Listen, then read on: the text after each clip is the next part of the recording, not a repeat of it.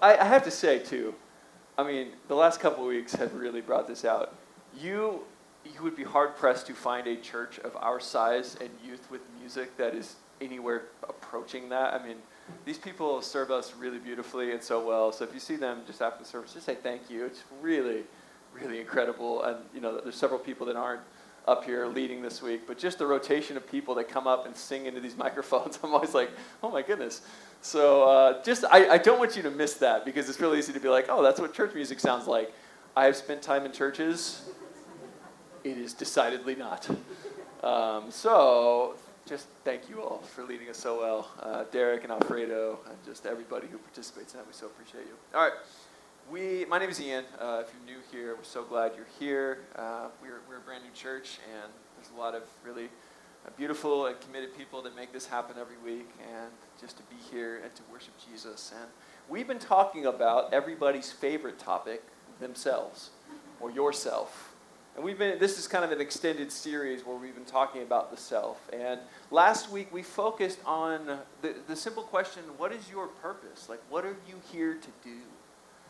And we've, you know, we've offered all the caveats of your doing always flows from your being. As Pete Scazzero says, we are human beings, not human doings. Right? And so that's why at this church you will never answer the question, How are you? with busy because that is not a state of being, that is a state of doing. Um, and so we've been talking about the self, and we asked this question what is your purpose? How, out of the love of God that He has so lavished uh, upon you, do you live out your purpose, your ambition? And, and I really encourage you. I know there's this week to week nature of church where you kind of you sort of hear the thing and then you hear the next thing the next week. I really want to encourage you to sit with that. And because the journey towards purpose is, is exactly that. It's a journey. It's a, it's a process. It's not something I have arrived at as a Christian of you know, some 20 years. It's nothing I've arrived at as a pastor. I'm still discerning and, and carving that out. And I, I suspect that is true for most of us in here. And but I do want to encourage you to be intentional about that. And last week, I just gave several lenses and questions. Again, they're not the only questions you could ask, but I think they're a good starting place for understanding what are you here to do? And why does the world need the gift that is yourself received from God to be offered? And I suspect that the life of this church, the life of our shared fellowship together, and the, life of this city, this neighborhood, this larger geography needs us individually and collectively to be living out our purpose intentionally. And today we want to move into a topic that is not, you know, so far uh, afield from our normal discourse. We want to talk about what it means to care for the self that you've been given. We want to talk about self-care. Now, in our country, self-care is a buzzword for a billion-dollar industry, right? Books like "Girl, Wash Your Face." Did some research on that this week. Uh, so many Instagram wellness influencers promote self care as a means of defying the lies, putting away the stereotypes. Usually, a lot of this stuff is directed towards women. Uh, the advice is not all that bad, but it's stuff like drink water, have a mini dance party when you feel the urge, plan a menu to eat healthy, confront your negativity, get a tomato plant, take a yoga class, meditate have dinner with friends. Say no to dinner with friends. Eat breakfast, but not too much, right? Do some planks. Make lists to make sure you're productive. Get some sleep, and then meditate some more. Now, this kind of advice is not only offered to women. I was on a popular men's blog this week called The Manual, strong name, and their list for a men's health self care regimen Get active, lift weights, run, get enough sleep, because all of that releases endorphins. Uh, recite positive affirmations because they rewire your brain for positivity and rid it of toxicity. Add some CBD to the mix for joint pain and good feelings. Adaptogens. That was a new one for me. They're herbs and uh, such they regulate stress and cortisol levels. Burn some essential oils. Get a solid bedtime routine. Get a weighted blanket and meditate. Now, as you can see, none of this is bad in and of itself, right? Not, not a single one of it. it. Some of it's really good advice. Like if you, especially if you drink a lot of coffee, you should drink a lot of water. Uh, otherwise, you'll be a crazy person. But Jacques Ellul called our society a technological society. And he says technique is the totality of methods rationally arrived at and have absolute efficiency in every field of human activity. And if you look at the heart behind most of these sort of self care suggestions, there's always this like biological purpose to it. It always has this means of saying, this is why you do it because it's efficient, because it's productive, because it will make you the best version of yourself. You don't simply do something because it's enjoyable, because it's beautiful.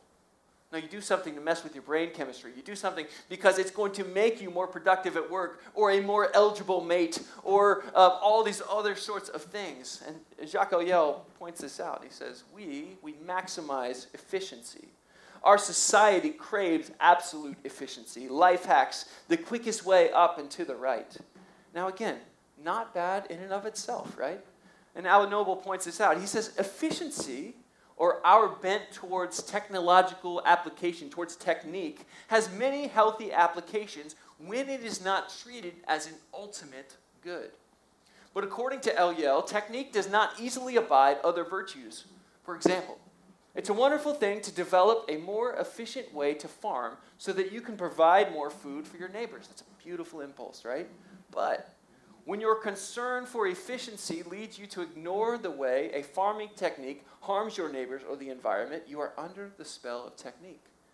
And if you've ever read any of Wendell Berry, he talks a lot about this, about how we have so eroded the topsoil because of the efficiency of certain crops, crops like soy, and their many uses.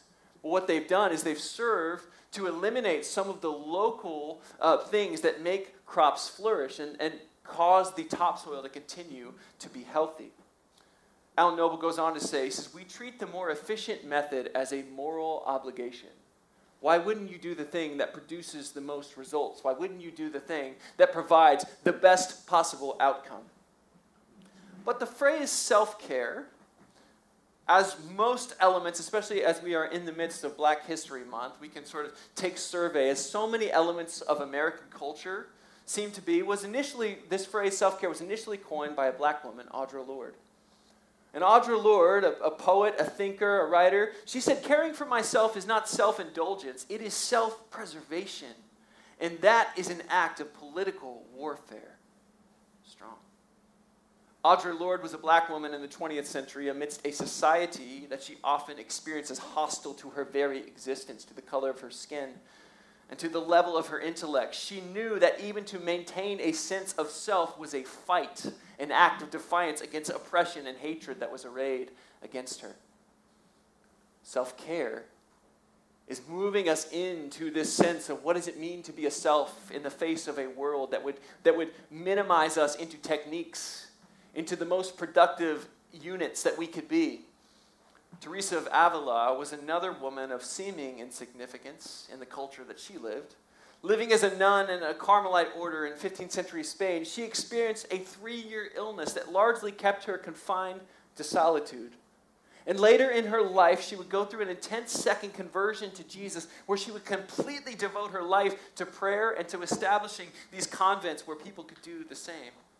And Teresa writes so poignantly of the soul because she'd spent so much time with Jesus, so much time being exposed to the inner workings of her own life. And she says of the soul, the soul is an interior castle, a castle made entirely of diamond or of a very clear crystal in which there are many rooms. And Teresa, when she talks like this, she's not trying to paint an image. She's trying to say, This is what I've seen. Because she spent so much time with Jesus. And in the middle of this crystal cathedral, in the very center and middle, is the main dwelling place where the very secret exchanges between God and the soul take place. Teresa, as she grew in intensity of devotion, didn't become this like stoic, horrible person to be around. Teresa's devotion made her more playful, more joyful. It made her the kind of person that you'd want to have at your dinner table. And it's the many rooms of the soul that she describes that we want to attend to today. Those rooms that are adjacent, that are powered by that room that's at the center, that room that is the exchange of a secret life with God that works itself out in our lives. How do we live? How do we care for ourselves? What does it mean to maintain a self in a world that would minimize us into product, productivity units? What does self care in the way of Jesus look like? Is it self indulgent? Is it self preservation? Is it something else, something more? Now, there's an interesting sequence of events in the life of Jesus found in Matthew chapter 14. I think this gives us a beautiful insight into what caring for ourselves in the midst of life's circumstances and pain truly looks like. So I'm going to invite you to turn over Matthew chapter 14. The text will also be on the screen over here. Beginning in verse 6, it says, On Herod's birthday, Herod was the local ruler at the time. He was kind of a sort of a puppet governor, if you will. Uh, the Romans were really in charge, but they let Herod play like he was in charge and he did have some level of authority, as we're going to see. On Herod's birthday, the daughter of Herodias danced for the guests and pleased Herod so much that he promised with an oath to give her whatever she asked. Prompted by her mother, she said, Give me here on a platter the head of John the Baptist. Now, I don't know what you asked for your birthday, but that's a little strong. The king was distressed.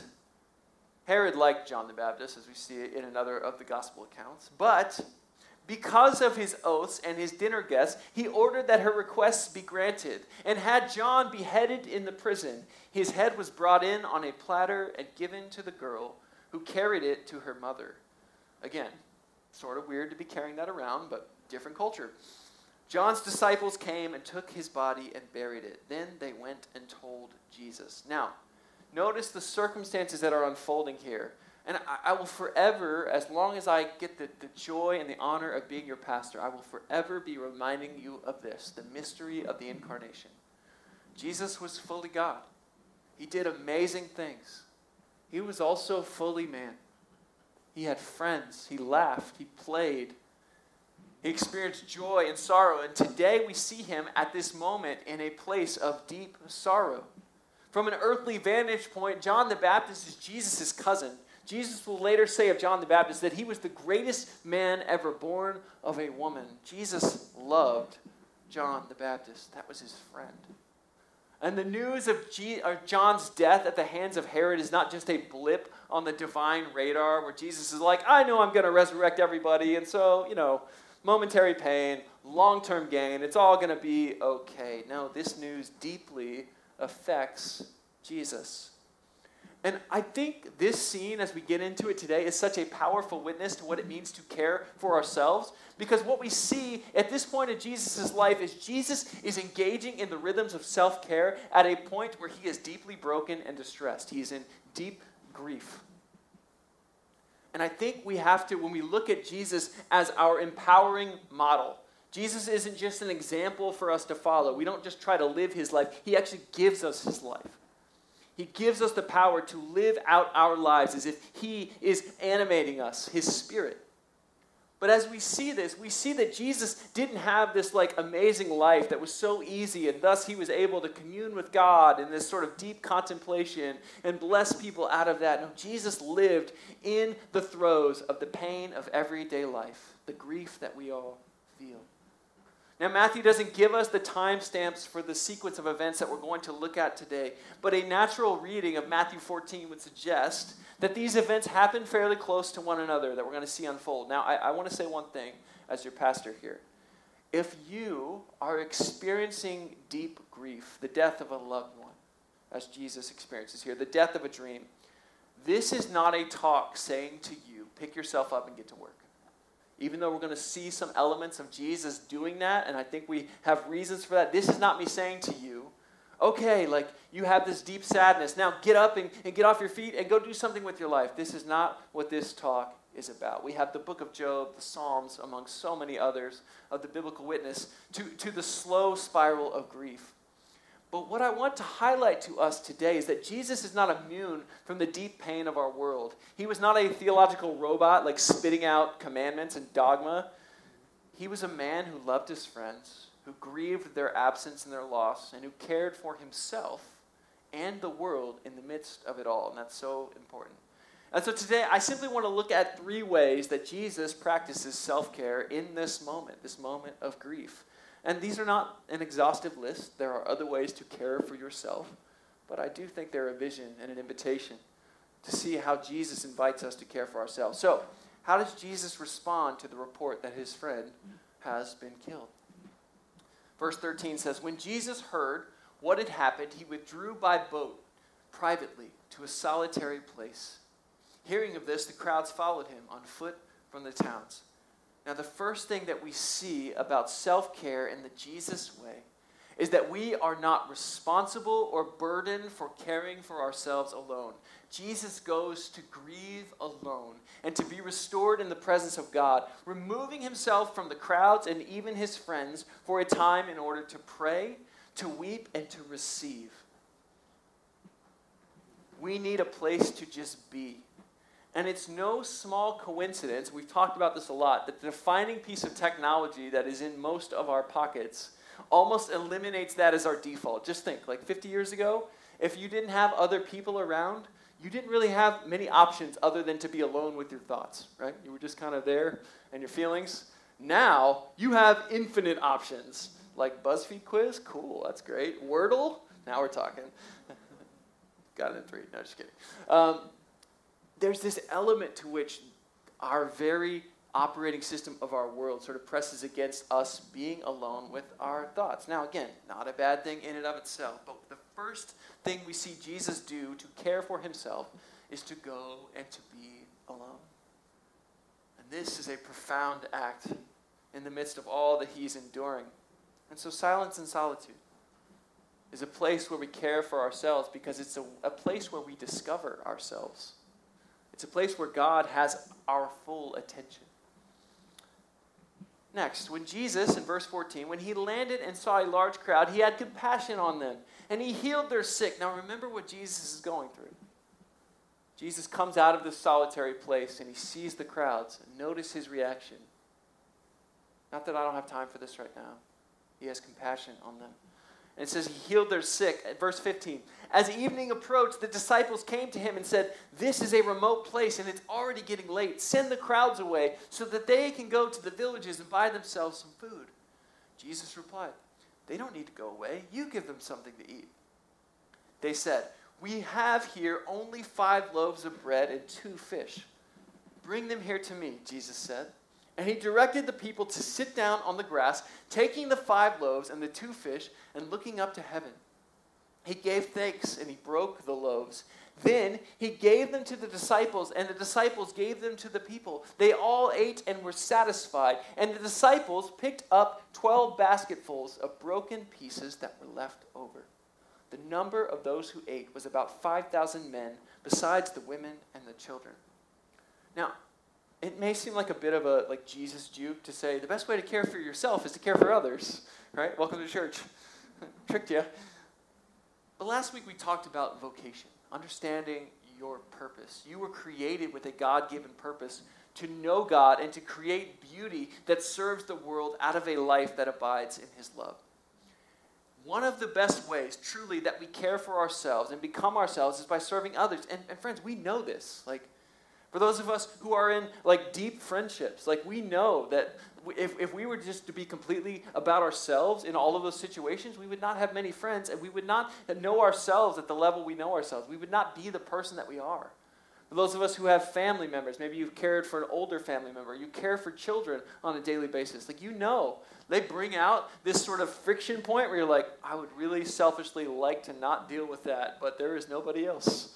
And so, out of compassion and out of love, we move towards them. We know this at a heart level, that this is what we are called to. And Jesus shows us in this instance and throughout his life that we find ourselves by dying to ourselves. It's interesting that our version of self care is, to quote Audre Lorde, often self indulgence, right? We opt out of church. We opt out of community. Oh, we don't have time beyond the work that we're normally doing. We mostly languish away on social media, watching Netflix. But here, Jesus offers us a different vision. We see out of the deep well of a life with God, even at a moment of profound pain, Jesus is in deep grief. Jesus is moved by compassion, and out of that compassion creates a stunning feast of beauty for the world. we've talked about earlier in this series about Jesus' own sense of differ- differentiation and limits. So I'm not saying self care is you trampling all over your own limits. We see Jesus exercising this level of differentiation throughout his life. He is not uh, prone to the whims of everybody around him, but his deep compassion moves him. But I think, especially for us who call ourselves followers of Jesus, we need a recalibration of our culture's view of self care. I think sometimes we, uh, we use self care as a way, a means of, of getting out of the hard things that God is calling us into. And Jesus shows us that one of the ways that we exercise self care is by giving out of compassion and love. And again, all caveats of limits applied here, right? Because we've talked about that earlier in this series, and I encourage you, you can catch up online if you're uh, so interested. The last point about self care that we see today in Jesus' life may seem both surprising and totally obvious all at once. So, first, again, we see Jesus in the refuge of solitude. He sends his disciples ahead on the boat that they were using. But that's not all. This time, out of this deep well of solitude, Jesus doesn't just come and bless the world, he does something incredible. Look in verse 22. It says, Immediately Jesus made the disciples get into the boat and go on ahead of him to the other side while he dismissed the crowd. After he had dismissed them, he went up on a mountainside by himself to pray. He's all alone again, he says. And I sort of went to the secret place. I gave out of that compassion. I gave out of that deep well of grief. And now I need to be alone again.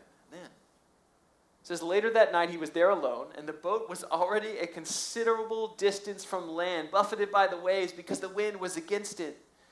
And it says in verse 25 shortly before dawn, Jesus went out to his disciples that were sailing on the lake, walking on the water.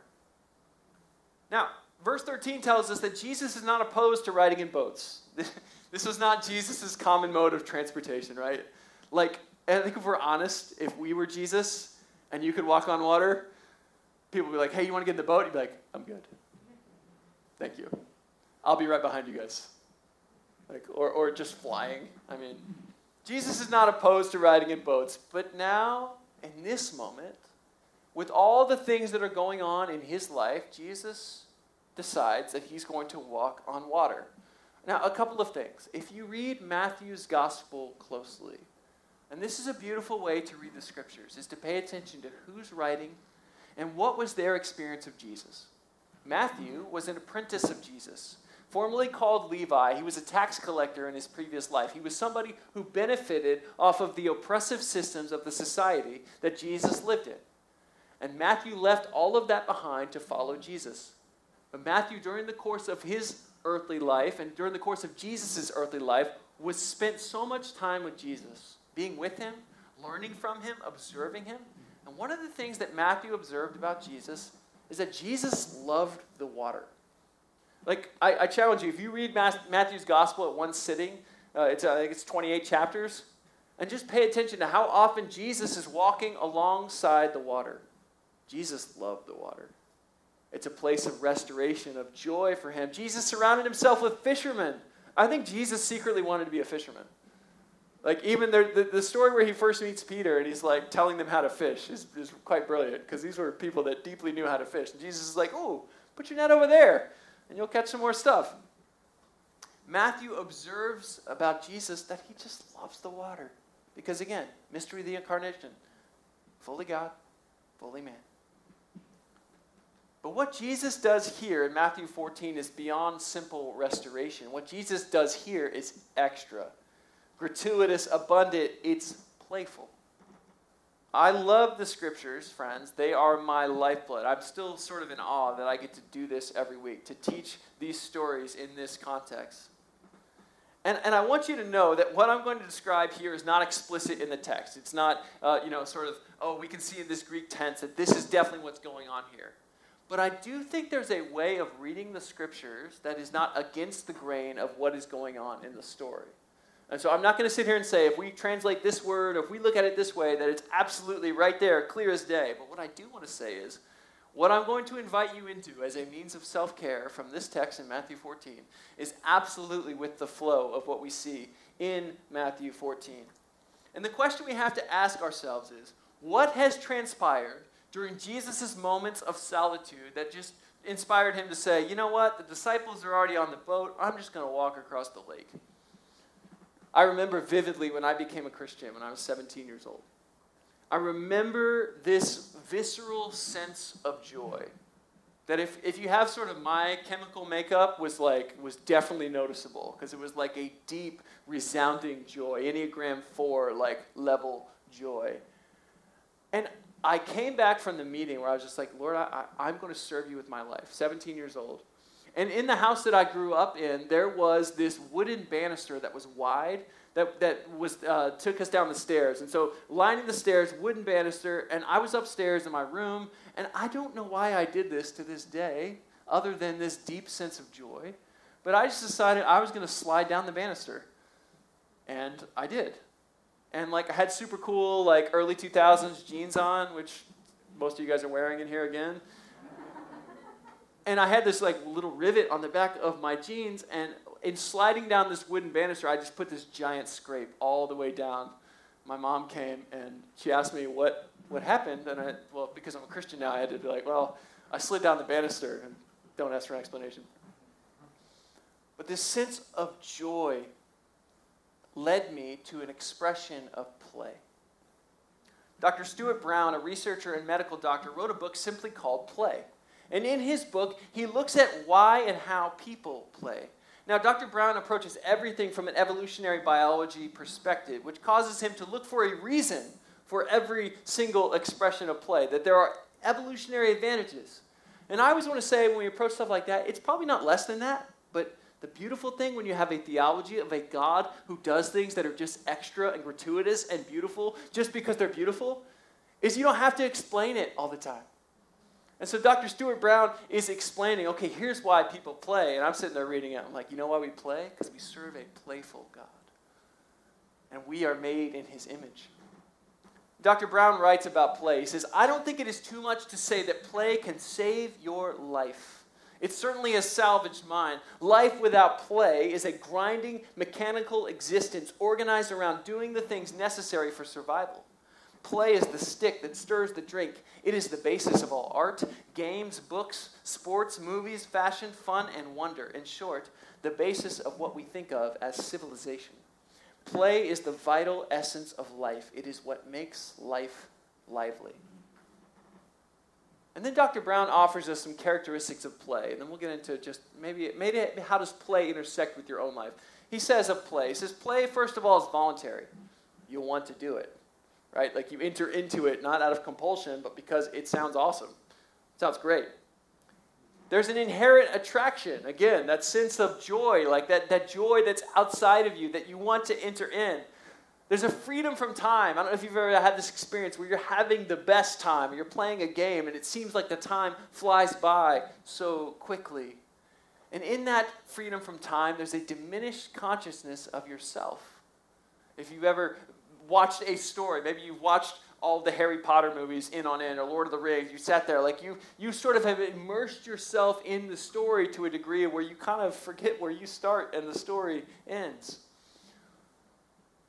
There's an improvisational potential, right? Like when we play, and this is what Dr. Brown was talking about in that quote, like we we learn you know, they, they talk about, I know many of you have been a part of those t- terrible, like, corporate team building events where they're trying, like, this, like, the forced play. It's like, if we play, we're going to be more efficient workers. And it's like, well, maybe you just play just because playing together is like, it's beautiful.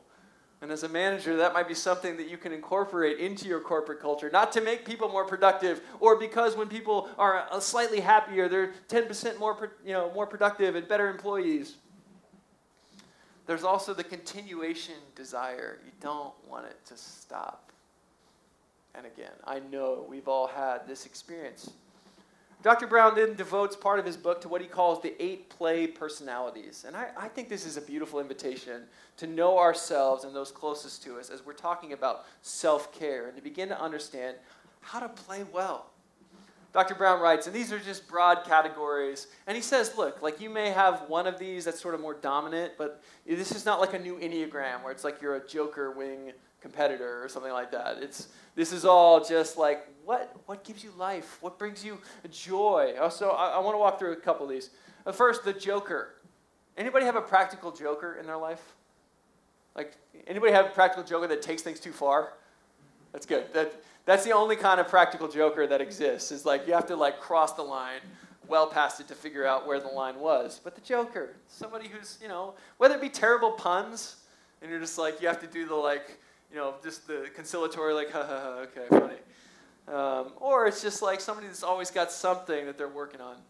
The kinesthete. Anybody like to dance or to move? Like maybe that's your yeah, right? Anybody like not to dance? the DJ at the wedding gets up, you're like, oh God, okay. Uh, the explorer.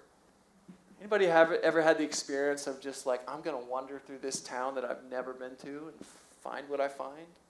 I'm much more of an indoor explorer myself. I know there are some of you that go to like the far reaches of the outback and are like taking a piece of flint and you know you eat what you kill. That kind of. I know you're that kind of people, but but for me, it's like a, a nice Roman or an Italian town that I've never been to on the coast. Uh, that sounds much more interesting to me. The competitor.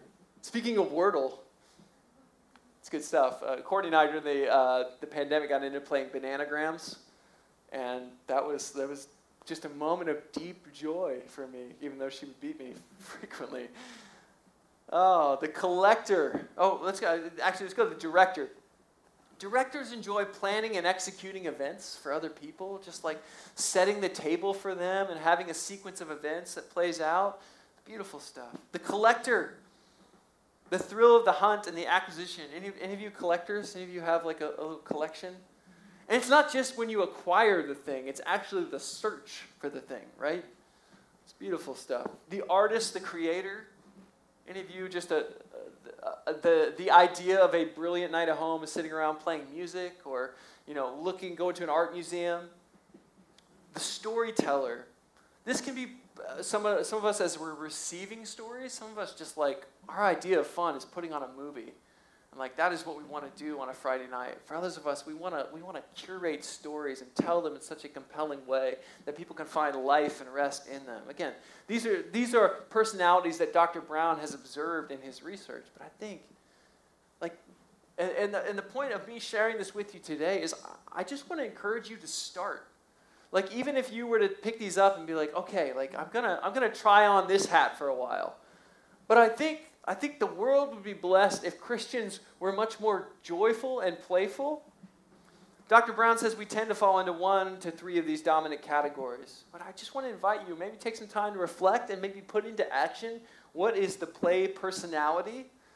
Because Jesus walking on the water is a deep theological witness to the power of play. Remember, Jesus was grieving at the death of his friend. And in the first century, the deep water where Jesus was walking upon was associated with chaos, disorder, and death. It's why in Revelation, if you ever read the end of the story, it says in Revelation 21 22, it says, The sea will be no more.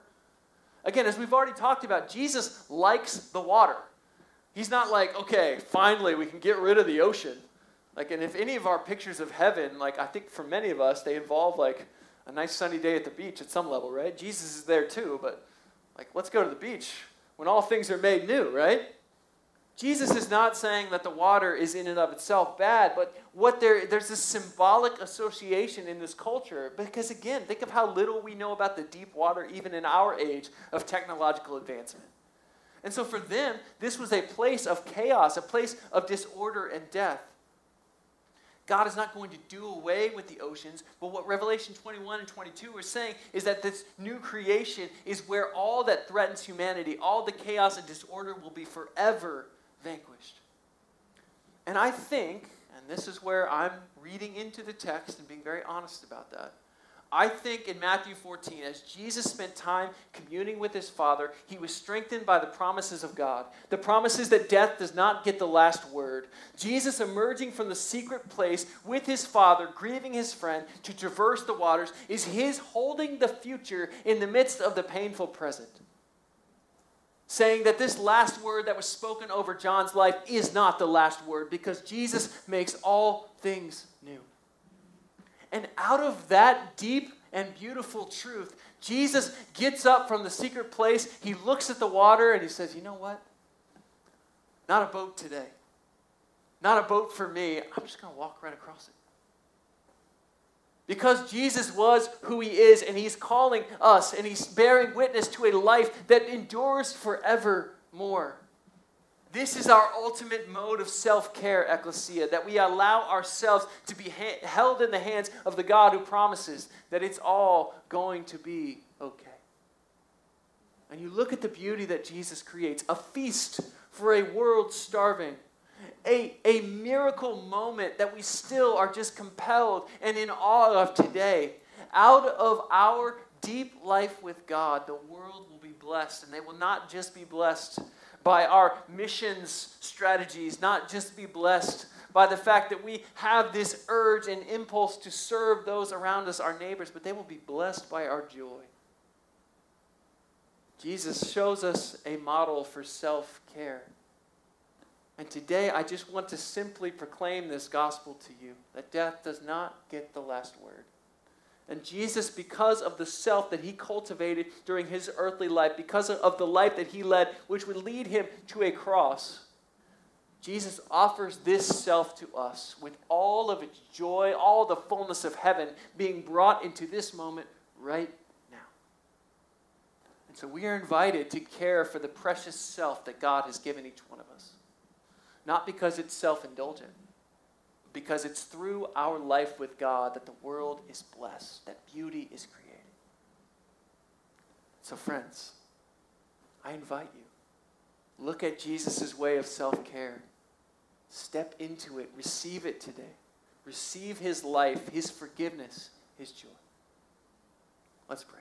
I'm going to invite the worship team to come up as I pray. Lord Jesus. Lord, we thank you for the beautiful witness of who you are, God. Lord, that your life, every single bit of it, was an expression of your kingdom. God, an expression of your forgiveness that you have ultimately won for us on the cross, that we receive as a free gift. But God, that it also was an expression of the resurrection life that when we receive that forgiveness, that we begin to live into right now.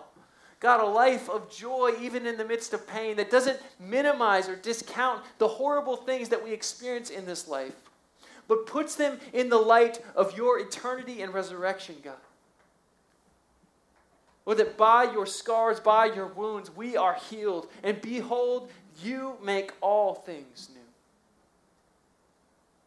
Jesus, we ask that you would help us have a sense of ourselves, Lord, that sees the precious gift that each one of us are, so that we could bless the world, as Jesus does here in this text, with food, God, with physical nourishment, and so that we could live beautiful stories, as Jesus does.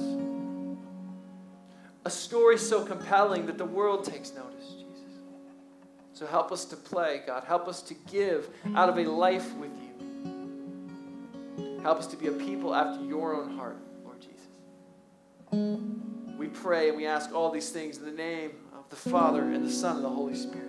Amen. Friends, over the next couple minutes, we're going to just stand and respond. And I just invite you to, to, to contemplate like, what is God calling you into? And then after that, we're going to move to the table. And, during that time, we'll have some people that are in the back that will be willing to pray for you. Uh, you can just watch, walk towards the exit sign in the back. They'd love to listen to your story. I, I just want to invite you, if you want to receive, just, you're like, that life is something I couldn't even begin to fathom. Jesus has it for you right now. All you have to do is reach out and say, I want that. That's for me. So let us stand, let us worship, let us sing in response, and then after that, we will move to the table. We pray, Come, Holy Spirit. Would you show us the truest part about us is that part that longs deeply, eternally for you? We thank you for your presence here in this place, Lord. Would you make us new, God? Would you compel us on? Would you show us where you're calling us to move, to let go, to surrender, Lord Jesus, and even to play? We love you, Jesus.